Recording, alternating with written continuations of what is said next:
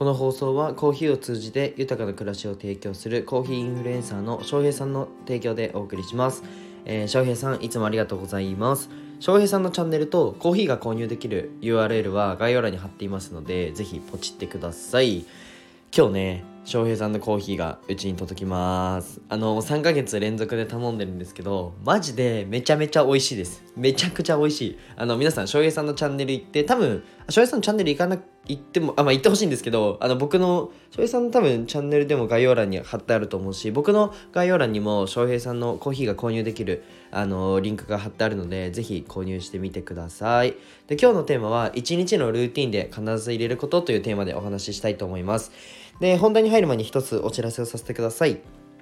無料で音声の SNS を収益化するための、えー、コンサルティングをやっております。希望する方はレターにてお願いします。で個人的に連絡取るのなんかめんどくさいよ、しんどいよって方は、あの公式 LINE を貼ってあるので、ぜひ友達になってやってください。で僕は世界一の医療施設を作ることを目的に事業をいくつかやりつつ看護師もやってる、えー、ひじりと言います。で、まあなんか1.2倍速ぐらいであのまあもともと早口なんでそのままでもいいですけどなんかたまになんだろうなこんな感じであの詰まっちゃう時があるのであるじゃないですか喋ってて詰まっちゃう時。はい。あの 音声配信やってて1年経つんだったら詰まるないよって話なんですけど1.2倍速で聞くのをおすすめします。で今日は、えっと、1日のルーティンの中で必ず入れてほしいことっていうのを伝えたいと思うんですけど、えっと、結論から言うと1人でもえ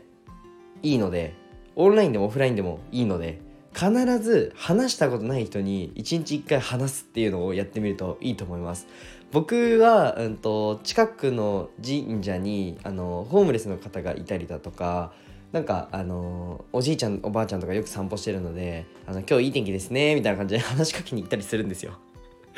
っていうのを、えーと、毎日のルーティンにしてますあとは、まあ、オンラインだったスタイフで、うんと、誰かの投稿にコメントをさせていただいたりとか必ず、えーと、コミュニケーションを取るようにしてますえっと、一日のルーティンの中で入れてほしいことをごめんなさい、もう一個、あの、翔平さんのコーヒー飲んでください。めちゃめちゃ美味しいんで はい、すいません。あの、本題に戻るんですけど、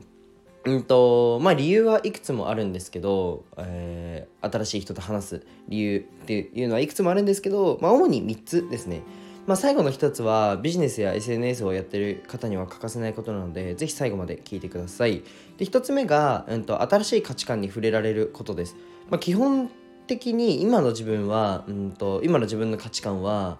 あの今の価値観だけで回ってるんですよね。今もし誰とも今から喋んないでって言われてなんかあの箱の中に入れられたら一生自分の価値観その今の自分の価値観だけでこの一生を過ごすと思うんですよ。なので違った価値観を入れて、まあ、前に進める時っていうのはどうしても自分以外の価値観を入れる必要があると思います。その上で喋ったことない人と喋ったりコミュニケーションを取ったことがない人とコミュニケーションを取れるとまあ自分があの一人では考えることができないことっていうのがアイデアとして浮かぶので特にクリエイティブの仕事をしている方はめちゃくちゃおすすめです、うん、僕やっぱり絵を描くととかに、まあ、美術館にめちゃくちゃ足運んだんですよね。めちゃくちゃ運びました。美術館に足運ぶとまあ自分が想像もしないような絵とかがあってなんでひじりくんあんな蝶々の絵？で後ろに月があってでなんか足がある蝶々と足がない蝶々どうやってあんなの想像したのって言われるんですけどマジで場数なんですよ。めちゃめちゃ見に行ってあこれいいなっていうのをひたすらいいとこを吸い取ってで医療医療の自分の知識も絵の中に落とし込むっていうのをやっただけなんですよね。はい。結構簡単なんですよ。簡単で言うとあれななんかちょっと鼻につくかもしれないんですけど えー、っとなんだろうな価値観をいろんな価値観を取り入れたものを統合しただけなんですよね。なのでクリエイティブな仕事をしている方はもう超絶おすすめです。あの知らない人と喋るっていうの。まあ、次に2つ目は、まあ、視野が広がる毎日広がるから止まることがないところですね、まあ、人が成長する瞬間って絶対に誰かに影響を受けたりだとか情報を仕入れた時だとか、まあ、新しく一歩進む時だ進む時だと思うんですよ。じゃあ新しく一歩進む時って必ずと言っていいほど個人の力じゃないんですよね、まあ、例えばじゃあ学力が上がった。まあ、新しい学校に行って新しい出会いがあってそこでまあ新しい価値観に触れることで成長するじゃないですか。僕例えば、えーと、中学生の時マジで偏差値40ぐらいだったんですよ。38とかだったんですよ。40いかないぐらい、はい、でも高校で偏差値一気になんか230上がったんですよね。でなんでっていうと周り頭いいやつばっかだったんですよ。あのサッカーのちょっと特待であの入らさせていただいた学校があってそこのあの特待のやつらみんな頭良くてで「えひじりお前やばいよ」って言われてそこで悔しくて勉強したんですよね。それってそいつらに会ってなかったら絶対勉強してないんですよ。で勉強することの楽しさが分かってなかったら僕読書しなかったと思うんですよ。で読書しなかったら今のビジネスにつながってないんですよね。みたいな感じで新しい環境で新しいところに飛び込んだり新しい人に触れるっていうのは自分の価値観を加速させるんですよね。職場でも同じでずっと同じことをループしてやること、まあ、確かに技術力としては特定の仕事において極まると思うんですよ。でも例えば役職が変わってじゃあ自分が上司っていう立場になったら上司同士であのじゃあカンファレンスとかディスカッションってすると思うんですよね。その時に仕事に対しての価値観とか仲間周りにいる仲間っていうのは少しずつ変化すると思います。